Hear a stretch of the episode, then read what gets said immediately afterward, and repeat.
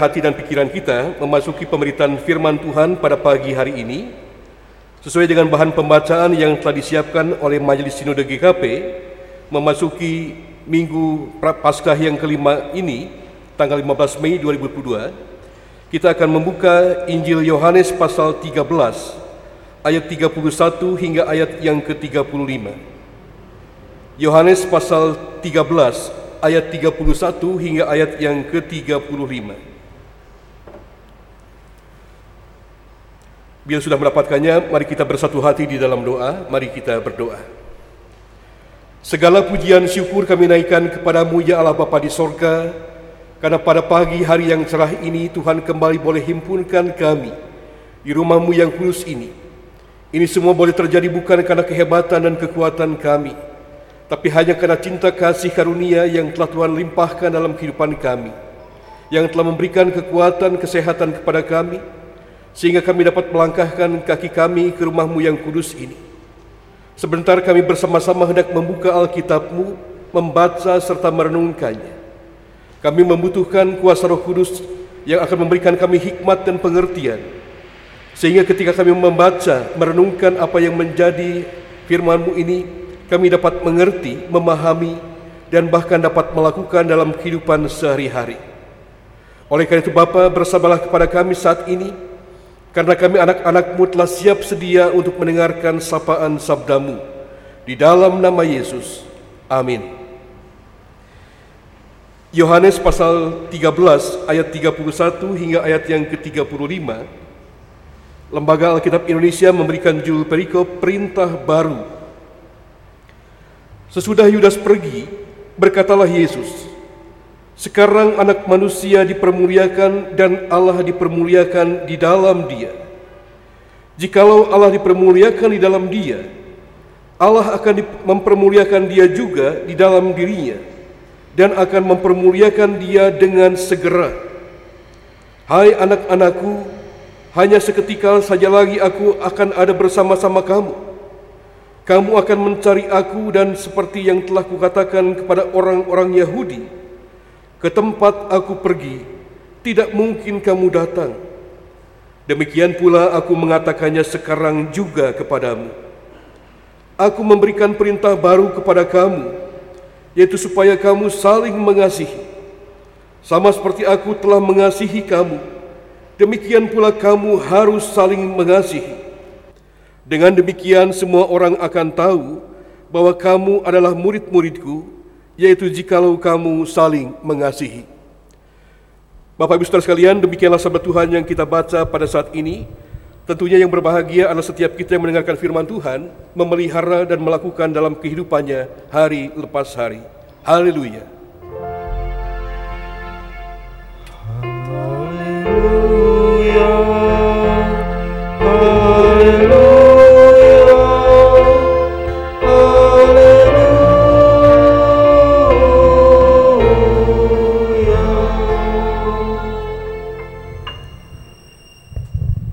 Bapak Ibu Saudara sekalian, Shalom. Sampurasun. Ya. Ini khasnya orang Sunda ya, khasnya GKP terutama. Dan saat ini kita bersama-sama Bapak Ibu kembali bertemu dalam ibadah Minggu tanggal 15 Mei 2022, Minggu Paskah yang kelima. Dan tema renungan yang diangkat pada saat ini mengasihi sesama, membuka pintu untuk hadirnya sukacita.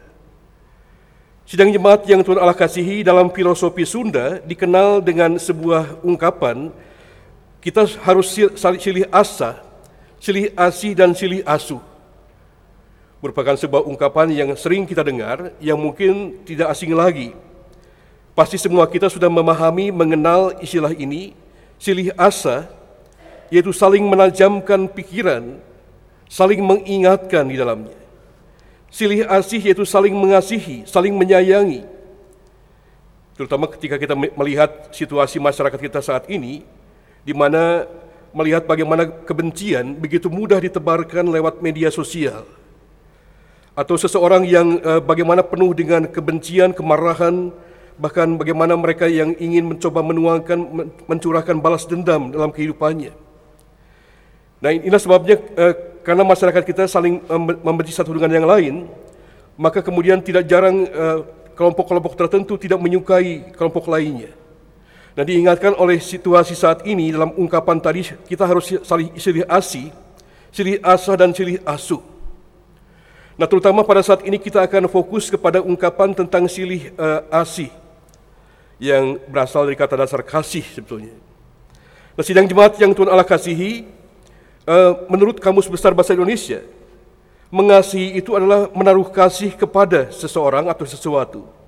Mencintai, menyayangi, kalau orang sudah bilang mikanya ah, mika dedeh. Mengasihi, mencintai. Nah sebagai manusia tentunya kita pasti pernah merasakan bagaimana seandainya tidak diperhatikan oleh sesama yang lain. Dicuekin, ya, diantepin, tentunya akan merasa sakit hati akan tidak enak sekali ketika kemudian kita didiamkan oleh orang lain dan merasa tidak dikasihi. Kita pasti pernah merasa dicintai dan disayangi. Karena sejatinya tidak ada manusia yang betah nyaman hidup sendirian. Hakikatnya manusia makhluk sosial yang membutuhkan orang-orang lain yang hadir di, di dalamnya. Nah oleh karena itu sedang jemaat yang Tuhan Allah kasihi, perintah untuk mengasihi menaruh kasih, mencintai, menyayangi, mika asih, mika dedeh tadi, akan sangat mudah dilakukan kalau memang situasinya nyaman-nyaman saja. Ya, tidak ada persoalan dalam kehidupan ini. Tapi mungkin akan sangat-sangat berbeda ketika situasinya menyakitkan, kemudian muncul pengkhianatan, dibohongi, dihianati dan kemudian terluka, tidak akan sangat mudah untuk mengasihi mengampuni bahkan memaafkan. Nah dalam situasi hati yang penuh dengan luka, yang menganga, disakiti dan bahkan dihianati, yang tumbuh subur bahkan bukan kasih. Malah kebenciannya akan semakin tumbuh dengan subur. Karena hati yang terluka, hati yang terhianati, dendam akan lebih mudah ditanam dan dipelihara daripada kasih dan cinta kasih serta eh, sayang menyayang. Ya, kita bisa bayangkan kalau situasi tenang-tenang saja, akur-akur saja, disuruh untuk mencintai, nggak masalah. Tapi kalau situasinya, suasananya kemudian berbeda tadi, kita disakiti, kita difitnah, dituduh, dan kemudian ya diperlakukan tidak adil, mungkin tidak mudah untuk mengasihi. Nah, sidang jemaat yang Tuhan kasihi, Melalui kesaksian penginjil Yohanes pada saat ini, Tuhan mengajak kita bersama-sama untuk kembali memaknai ya, kehadiran diri sebagai murid-murid Kristus. Ayat 34 yang mengatakan, Aku memberikan perintah baru kepada kamu, yaitu supaya kamu saling mengasihi. Sama seperti aku telah mengasihi kamu, demikian pula kamu harus saling mengasihi. Ini ungkapan dan perintah yang Yesus berikan kepada para muridnya. Nah, sidang jemaat yang Tuhan Allah kasihi, lewat pembacaan kita pada saat ini tentang perintah baru, diungkapkan tentang sebuah situasi suasana yang sebetulnya pada saat itu, ya setelah pasal 13 ini mengungkapkan tentang bagaimana Yesus merendahkan dirinya dengan jalan membasuh kaki para muridnya dalam sebuah acara dan perjamuan malam terakhir bersama-sama para murid. Dan kemudian diungkapkan dalam ayat yang ke-13 eh, ayat 21b dalam pasal 13 ini Yesus mengatakan kepada para murid yang berkumpul saat itu bahwa aku berkata kepadamu sesungguhnya seorang di antara kamu akan menyerahkan aku. Jadi dikatakan dalam uh, pembacaan kita kalau lihat ayat 30 Yudas menerima roti itu lalu lalu pergi. Ya. Pada waktu itu hari sudah malam. Jadi sesudah Yudas pergi, dan kemudian Yesus mengungkapkan kalimat ini, bahwa akan ada seorang di antara kamu yang menyerahkan aku, yang akan mengkhianati aku. Jadi kita bisa bayangkan suasana kumpul pada saat itu. Jadi ketika Yudas yang akan mengkhianati Yesus pergi dari ruangan itu, Yesus mengungkapkan kepada murid yang lain. Tentunya ungkapan Yesus ini sangat menghenyakan, menghujam tajam di sanubari para murid yang lain yang mendengarnya saat itu. Mereka terbengong-bengong mendengar perkataan Yesus, lalu saling bertatap dan saling kemudian curiga. Siapa yang akan menyerahkan Yesus? Jangan-jangan dia, jangan-jangan dia. Masing-masing mempunyai perasaan curiga terhadap murid-murid yang lain. Ya kita bisa bayangkan suasana perjamuan malam itu dan kemudian belum sampai pertanyaan mereka terjawab kira-kira siapa yang akan berkhianat kepada Yesus. Lalu kemudian Yesus menyampaikan sesuatu kepada mereka. Di tengah-tengah pertanyaan besar yang belum terjawab pada saat itu, Yesus memberikan perintah baru kepada mereka. Ayat 34 yang mengatakan, Nah sekarang aku memberikan perintah baru kepada kamu, yaitu supaya kamu saling mengasihi. Nah perintah ini tentu saja memiliki keterkaitan dengan peristiwa sebelumnya. Karena Yesus tahu betul, Yesus tahu persis. Seandainya, dan bahkan ini strategi Yesus yang sungguh luar biasa jadi kalau uh, punya etika tersendiri, masih ada orangnya, Yesus enggak, bukan nggak berani, tapi kemudian tidak etis ngomong di depan orang yang akan mengkhianati dia. Karena dia bisa tersinggung, dia kemudian bisa uh, berbuat sesuatu yang mungkin tidak diprediksi. Tapi setelah Yudas pergi, baru Yesus ngomong. Meskipun Yesus tahu betul bahwa apa reaksi para murid yang lain. Ya tadi dikatakan timbul saling kecurigaan di dalam perkumpulan itu menebak-nebak siapa kira-kira yang akan mengkhianati Yesus. Nah dalam situasi yang seperti itu, Yesus tahu persis hati para murid bahwa mereka pasti akan mengandalkan sisi kemanusiaan mereka. Kita bisa bayangkan kalau seandainya saat itu Yesus memberitahukan bahwa Yudas lah yang akan mengkhianati Yesus, mungkin Yudas saat itu akan dimarahi oleh teman-teman yang lain. Bahkan mungkin kalau orang sudah bilang akan dikerepuk, akan dipukuli sama-sama rame-rame gitu ya. Karena kesal dengan Yudas yang murid yang dekat dengan Yesus selama ini, kemudian mau menjual Yesus, mau mengkhianati Yesus. Tapi Yesus kemudian tidak uh, terus terang kepada para murid bahwa yang yang jelas mengatakan bahwa akan ada salah seorang dari kamu yang akan mengkhianati aku. Nah kemudian tiba-tiba Yesus memberikan perintah baru ini. Ya. Tentu ada harapan-harapan yang kemudian diharapkan oleh Yesus bahwa kenapa kemudian uh, dia mengungkapkan hal ini. Nah, di, Yesus sudah membayangkan sisi kemanusiaan para murid yang tidak akan bisa terima. Kalau seandainya saat itu tahu Yudas yang akan mengkhianatinya. Nah, oleh karena itu sisi kemanusiaan dan keduniawian para murid sering kali memuncul ke permukaan dan kemudian eh, mengantisipasi itu Yesus memberikan perintah baru ini. Perintah baru yang Yesus berikan ini tentunya uh, punya tujuan yaitu untuk membentengi, melindungi mereka agar tetap berada dalam identitas dan jati diri sebagai murid Kristus yang sejati. Tidak terpancing oleh situasi, tidak terpancing oleh kemudian amarah yang sesaat. Sehingga andai kata suatu saat para murid mengetahui siapa yang akan berkhianat, maka setidaknya perintah inilah yang akan menjaga keutuhan para murid dan keharmonisan kehidupan di antara mereka. Karena Yesus sudah mengingatkan, ya, hendaklah kamu saling mengasihi. Nah, sidang jemaat yang Tuhan Allah kasihi, dengan perintah ini Yesus mau membentengi para murid agar tidak jatuh kepada gaya hidup yang saling membenci, yang saling menyakiti, dan saling menaruh dendam dalam kehidupan mereka. Sidang jemaat yang Tuhan Allah kasihi, karena eh, demikian pada umumnya dalam kehidupan manusia, kita sering kali menjumpai kenyataan bahwa ada banyak orang yang lebih mudah tersudut emosinya. Dengan istilah banyak orang yang sumbu pendek pada zaman sekarang ini, ya terpancing sedikit saja, marah, emosi, meluapkannya dengan cara-cara yang tidak elegan, dan kemudian eh, apalagi mengetahui keluarganya, orang yang terdekat disakiti. Kemudian tidak akan terima dan kemudian akan melakukan pembalasan ada begitu banyak orang yang pada akhirnya lebih mengedepankan sisi keduniawinya, meluapkan emosinya, kemarahannya, baik melalui perkataan maupun tindakan dan perbuatannya, ketimbang mengedepankan sisi pengenalan akan Tuhan, terutama untuk memaafkan atau kemudian memberikan pengampunan kepada orang yang telah menyakiti tersebut. Nah, sidang jemaat ketika mengetahui bahwa dirinya dikhianati, Yesus juga tentunya kita bisa membayangkan bagaimana suasana hati Yesus saat itu. Dia tahu akan dihianati oleh muridnya sendiri. Tapi kalau kemudian dia curhat terus terang kepada para murid yang lain, ya akan sangat tidak enak. Tapi kemudian Yesus menyiapkan hati para murid dengan kemudian memberikan perintah baru ini. Ya, supaya mereka tetap hidup dalam saling mengasihi, apa pun juga resikonya.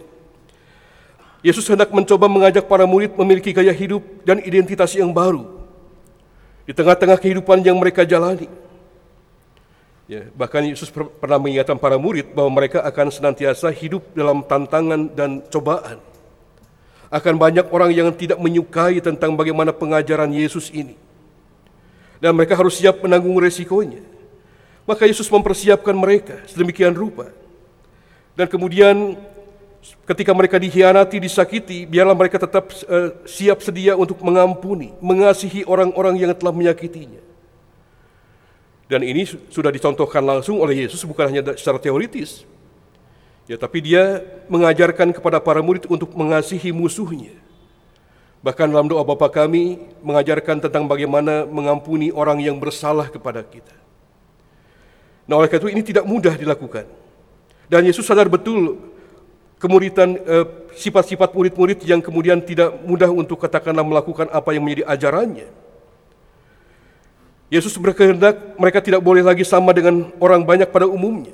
Harus punya nilai yang lebih dan berbeda. Nah oleh karena itu perintah Yesus dalam ayat 34 dan 35 ini dikatakan sangat-sangat mendesak untuk dilakukan. Ya, Yesus mengingatkan para murid jangan ditunggu-tunggu lagi. Orang sudah bilang entong di engke-engke deui. Ya, mengasihi dan memaafkan orang lain itu jangan ditunda. Lakukan sekarang juga. Senang atau tidak senang, suka atau tidak suka, lakukan saja. Dan kemudian apa akibatnya?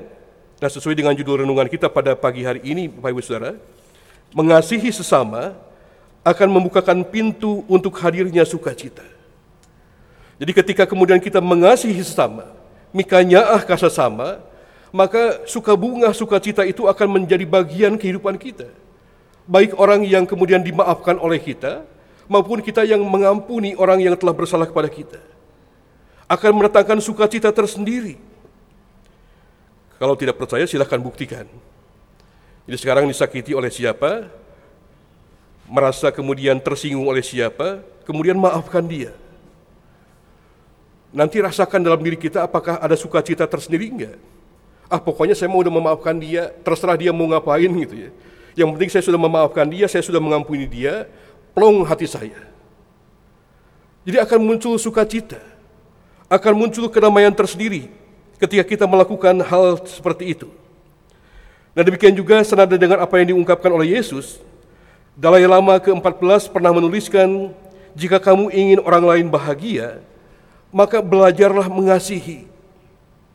Ya kalau ingin orang lain bahagia, belajarlah mengasihi. Dan jika kamu ingin bahagia, belajarlah mengasihi.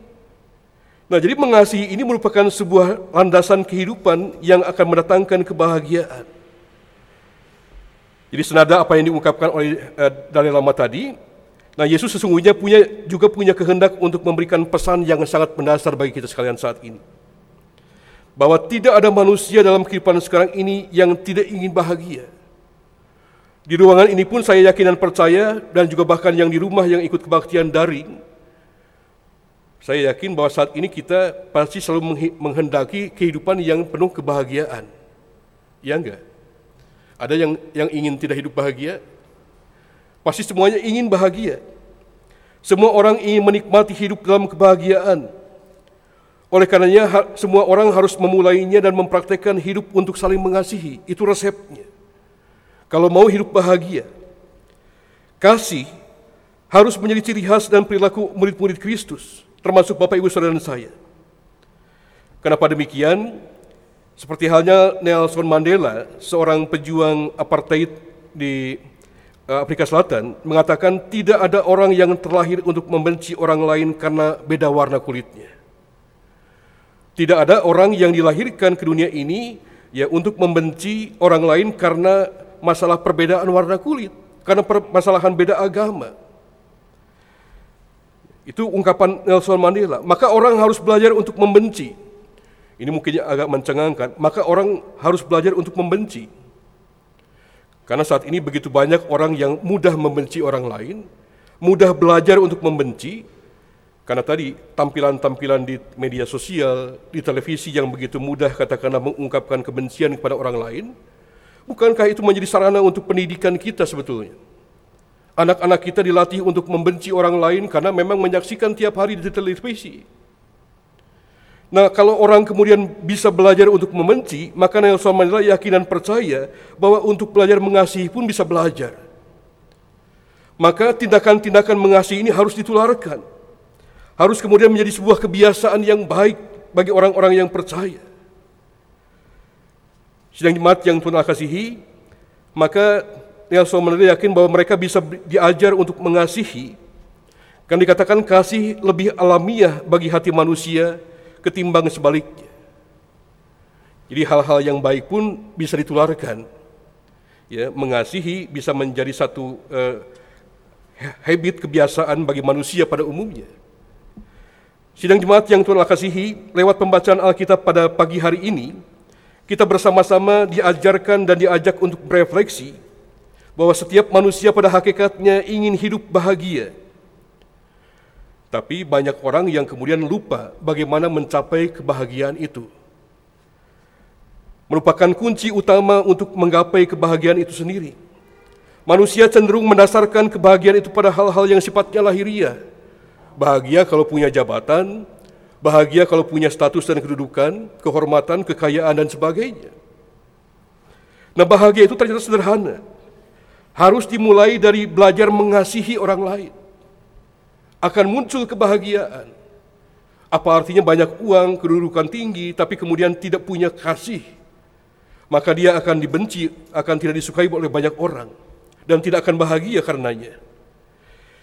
Sidang jemaat yang telah kasih, berikutnya kita akan merenungkan firman Tuhan pada pagi hari ini, bahwa lewat pembacaan kita, Yesus hendak menegaskan kembali bahwa perintah untuk saling mengasihi ini sangat-sangat mendesak sekali untuk dinyatakan, dipraktekkan dalam kehidupan kita saat ini.